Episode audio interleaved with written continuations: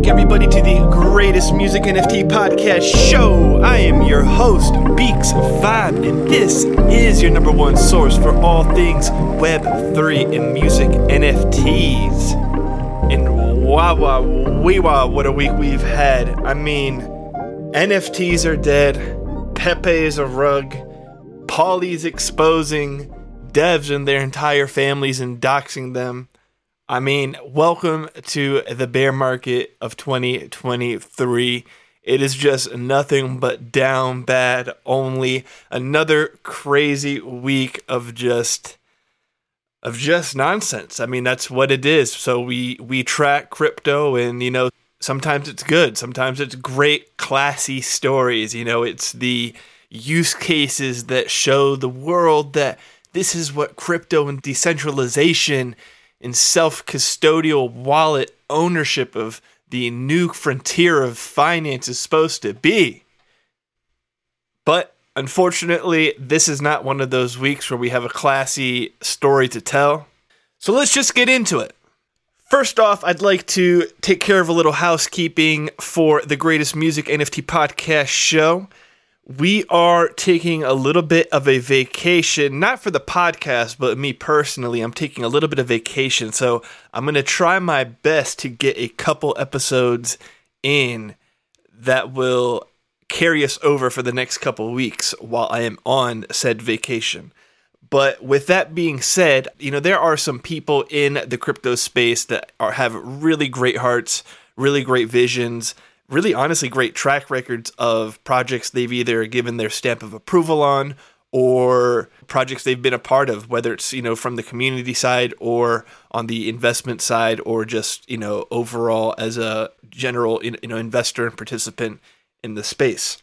So i'd love to get some of these people that i really revere in this space because to contrast some of the stories we're going to be talking about and covering today you know there's just so much shit going on in Web3 and crypto.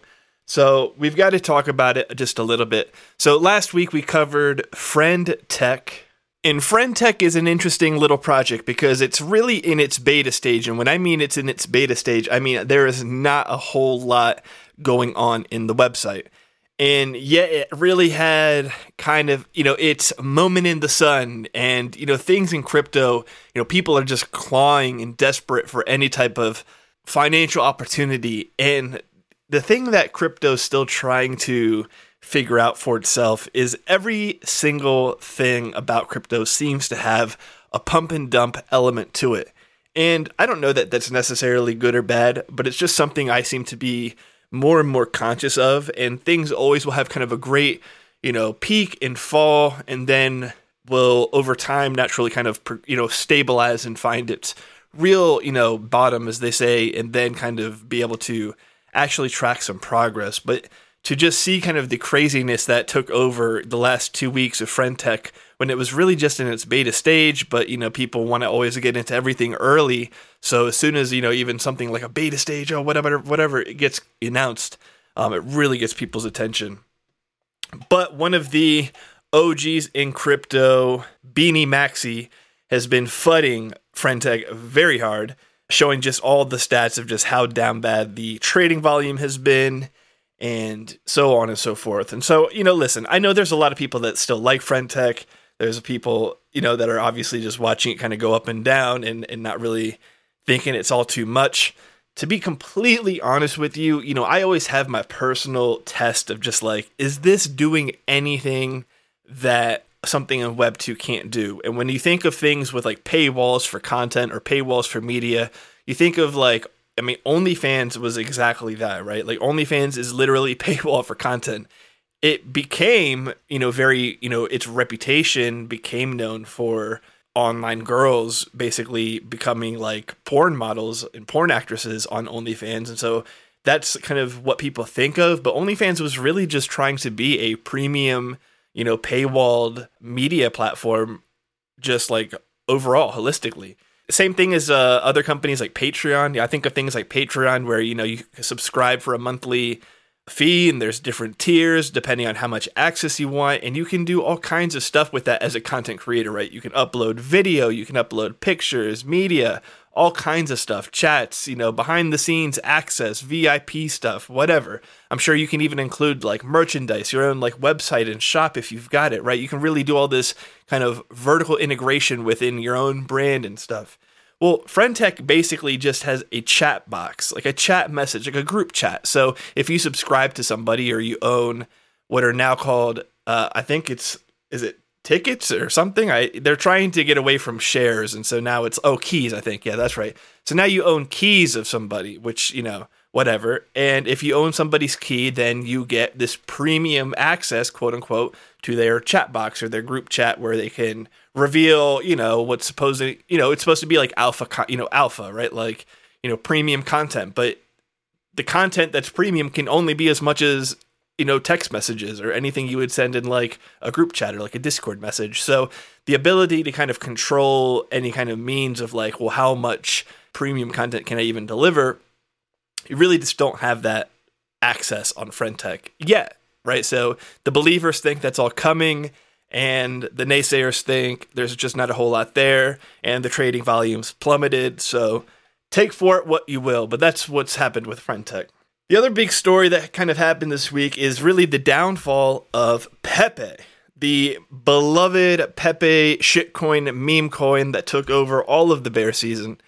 And yeah, so you know, one of their biggest cheerleaders, we all know him, hate him, and some are somewhat fond of him, but OX Pauly has been one of the biggest cheerleaders for Pepe, and out of nowhere, he seemingly has now doxed the devs of Pepe and their entire families in only the most scumbag of ways possible that only Pauly is so known to do. So it's no surprise that this has just become an incredibly upside down plot. I don't think people really even know what the deal is. I mean, it basically was like the number one shiller for this meme coin has suddenly become public enemy number one, trying to, you know, pull take down the dev in every way possible, in in the worst ways possible. I mean, this whole idea of doxing and including people's family members and so on and so forth, it's pretty insane and it's pretty messed up. But that's crypto. That's crypto. So yeah, so Pepe's down bad. Price action's not good. I mean, really, price action hasn't been good since May. Yet you see Twitter Spaces for Pepe believers every single day. So you know, this is kind of the unfortunate part of crypto. This is really why I was talking about in a previous episode just recently about kind of the mental approach to crypto because you really just see so many people down bad and you know it's hard to see people that watch you know that get kind of sucked into whatever it is that's the the Pauly whatever they believe in that Pauly's got other than just being kind of an early caller on like a meme coin which he was on Pepe and really the only other thing you know that's just caught my attention recently that I think everyone's always been aware of, but it really is pretty insane, is just the bots that are in crypto, like these trading bots, right? And one of the things that was kind of a, a highlight to the Friendtech saga was there were bots you could essentially buy shares or keys to and start to earn trading fees based off of the gains and profits that these bots would take. And anyone that knows kind of like different wallet history just knows like how successful some of these trading bots have been and it just seems so incredibly uh, unfair the way like retail traders or retail investors seem to just have like no way to compete against some of these trading bots that are just you know and, it's really kind of a, a, a, murky world in the crypto right so it's like you know there are these trading bots where services are sold and you know sometimes they ask for you know access to your wallet or access to your private keys and like all this really sketchy behavior right so Obviously, this is super, super not financial advice. Um, but yeah, so I, I, really don't have a lot of experience in any of that kind of stuff, to be honest, personally, but I just know that it exists and it's down in the deep, dark Telegram channels where these kinds of services are pretty much sold and you have no idea who to trust or like how to trust what other than maybe you get like a word of mouth recommendation if someone else has had some success with it. But I know even within like projects, there are like bots dedicated to trading, you know, project NFTs or whatever, right? I mean, there's, you know, trading bots for, you know, like Bored Ape Yacht Club and for DeGods and for everything, right? So it's just really crazy. And we may have to try to do some further research or even try to bring on somebody on it for an interview that has a little bit more insight and knowledge into like really the alpha of what the bots are really like in crypto because it really feels like there's like an unfair advantage. But it's also kind of on a personal level, not to any much of my like, I'm not too surprised by it because this kind of stuff exists in the traditional fi- finance world too, right?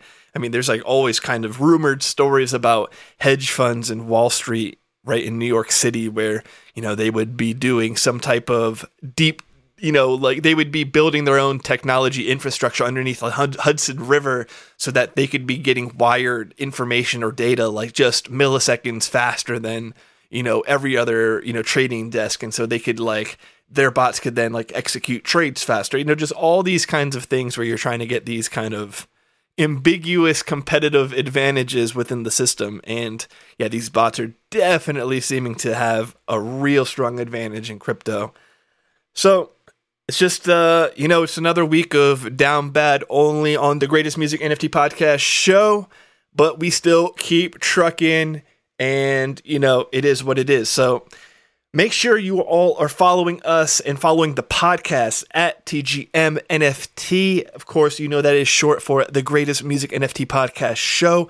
Make sure you are following me at Beaks Vibe on X, aka Twitter, aka the public discourse platform of crypto and everything else.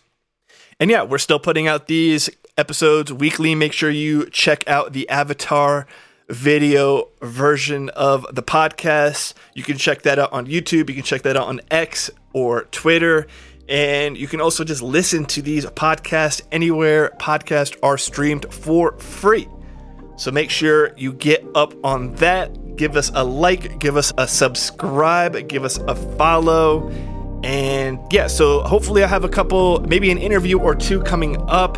And yeah, we'll just uh, keep on doing what we do best. So we will see you all same place, same time next week. Peace.